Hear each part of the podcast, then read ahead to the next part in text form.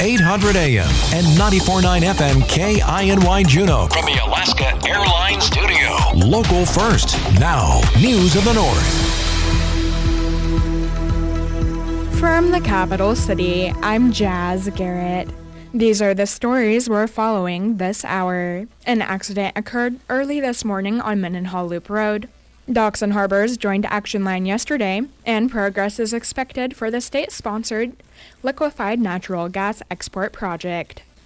But first, at 8:19 a.m. this morning, Juneau Police Department received a report of a Capital Transit bus being rear-ended by a green Subaru Forester on Mendenhall Loop Road near Chelsea Court on Back Loop.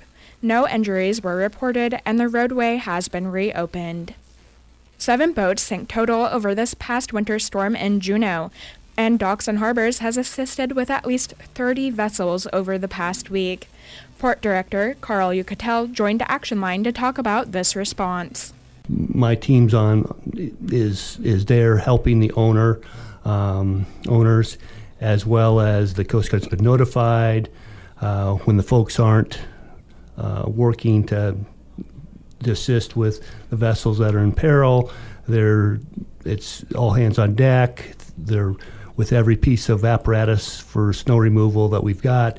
The folks are out there cleaning snow off docks and removing snow around the parking areas to get access for boat owners throughout our 4 small boat harbors. So it's a big event. The guys are pretty tired, but they are out there working diligently. Check your vessel. So we can't emphasize it enough that boat owners have to be responsible, have to take care of their boats. Washington, D.C. City and Borough of Juneau lobbyist Katie Cachell shared more about her role at the federal level. There's a lot of federal funding out there and available, and it's a process of picking the project and scoping it correctly. So project eligibility, recipient eligibility, going through that process and making sure that project hits all the points that the federal grant is seeking. So that's a process that I help City and Borough of Juneau with, and then also getting the support behind it and leveraging the congressional delegation's support for that project. So first, making sure it's a good project and a good fit, because no amount of political pressure is going to make a bad project good, right? So making sure it's a good project, and then making sure we leverage the congressional delegation that we have, and they're always willing to do that, which is great. She also spoke to ways of moving forward on an icebreaker to be ported in Juneau. For the icebreaker in particular, we've been kind of following the delegation's lead. Senator Sullivan in particular has been really aggressive on that, and Senator Murkowski also with the appropriations, and Representative Peltola also. You know, the 3 rules, 3 pieces of the stool there, and so just kind of reinforcing that with the Coast Guard, and getting the City and Borough of Juneau to weigh in with their support and making sure that's well known throughout the Coast Guard and the delegation, and kind of keeping tabs on what the decision-making process is, what is the budget situation like for the Coast Guard, because that's going to be a key piece in moving forward with the icebreaker. Thane Road is now open to traffic as of 3 p.m. today. Due to forecasted weather conditions and subsequent high avalanche hazard, a complete closure of the road is likely over the upcoming weekend. Residents of Thane Road are strongly advised to take advantage of this 24-hour road opening to prepare for the anticipated weekend road closure. If a natural avalanche reaches the roadway, it is unlikely Department of Transportation and public facilities will be able to safely remove the avalanche debris until the hazard can be minimized from mitigation work, or once the hazard has decreased naturally. Visit the City and Borough of Juneau Emergency Management website for details. And political pressure is building on Alaska Republican Governor Mike Dunleavy's administration to show progress on its huge state-sponsored liquefied natural gas export project as it asks the legislature for another $4.5 million to keep it alive.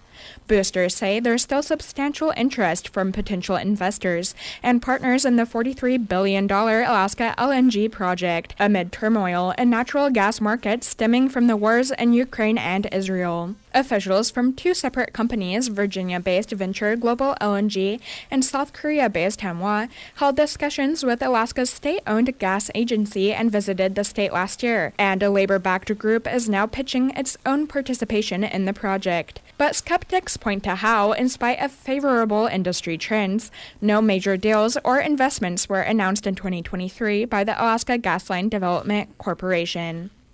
Coming up, the American Lung Association released its 22nd annual report examining Alaska tobacco control policies. That story next, when News of the North continues. The American Lung Association released its 22nd annual report examining tobacco control policies yesterday.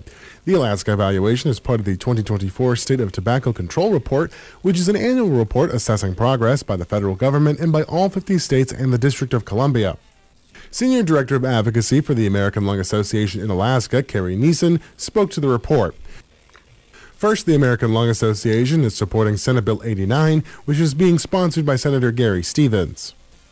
It's a piece of legislation that would, for the first time in Alaska, tax electronic cigarettes, so vaping devices, many people know them by that name. That also would raise the legal age to purchase tobacco products in Alaska to age 21 to match with the federal law. We're excited about this piece of legislation. The one thing we know about the price of tobacco products is the higher the products cost, the more it incentivizes people to quit using tobacco products, and it also can delay youth initiation of using those products. And we know that Alaska, like across the nation, youth are using vaping products in epidemic proportions. By taxing these products for the first time, Neeson believes there will be a noticeable impact. Alaska ranked at grade D for the level of state tobacco taxes. Neeson says Alaska's ranked at grade F for ending the sale of all flavored tobacco products. Flavored tobacco products largely attract youth. As such, the high school smoking rate is 8.4%.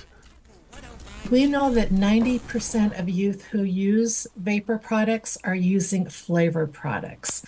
And the industry does a remarkable job of marketing these products and naming them in candy flavored. You know, you might have, cherry licorice vape, or you might have pina colada, or any other number of sweet and candy flavors of these vapor products that are very popular with youth. We know that the cigarettes that were smoked in the 60s and 70s, those smoking rates are declining in many populations. But what we're seeing is with these new products, they smell good.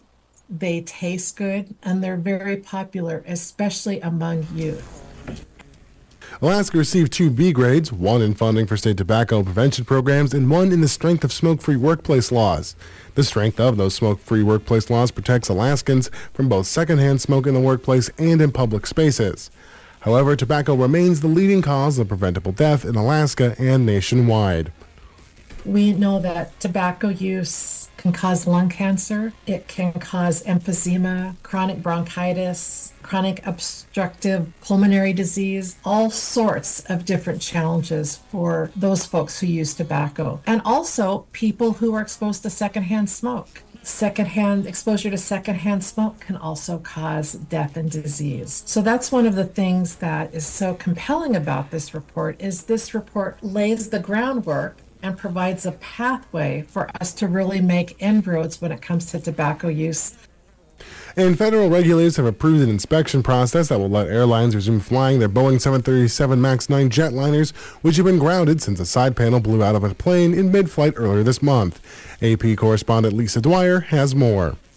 Federal officials are clearing the way for grounded Boeing planes to resume flying. The Federal Aviation Administration has approved an inspection and maintenance process that the planes must first go through. After that, they will be allowed to carry passengers again. The FAA says it will not agree to any Boeing request to expand production of MAX planes until the agency is satisfied that quality control concerns have been addressed. Meanwhile, Congress is getting involved in examining safety at Boeing after a panel flew off a Boeing 737 MAX 9 jetliner in mid-flight this month. Senator Maria Cantwell says the Senate Commerce, Senate, and Transportation Committee, which she chairs, will hold hearings to investigate the root causes of recent safety lapses. I'm Lisa Dwyer.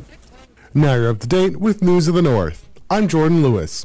For continuous updates, visit our website, KINYradio.com.